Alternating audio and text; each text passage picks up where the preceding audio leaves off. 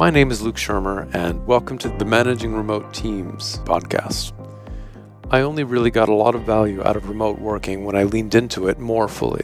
I've been a member or leader of remote teams since twenty ten. I've created enterprise software, books, organized events on an in-person and remote basis over that time, in the corporate world and as a volunteer. And I've been through a number of highs and lows as a quote-unquote manager. Remote hiring, firing, delegating, streamlining, deciding, motivating, coordinating, and most importantly, achieving together through and, more importantly, with others. I'm starting this podcast for leaders in mid to large size companies in all industries at all levels who have an interest in remote collaboration and work.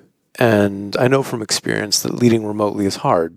You don't see the people you work with, and you can't pick up on subtle interpersonal cues, which leaders have relied on for centuries. You need to go back to first principles and really understand what's going on and how to do this.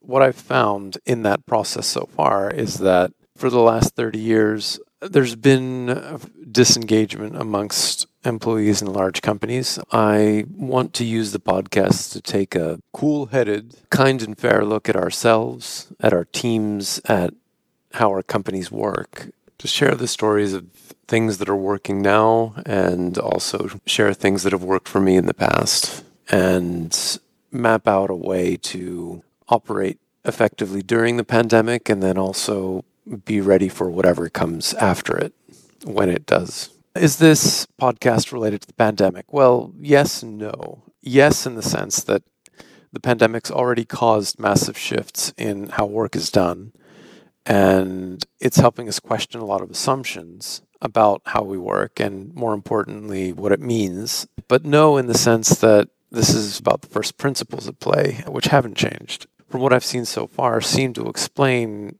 some of why employees do disengage and it becomes difficult to work when you do move into a remote environment.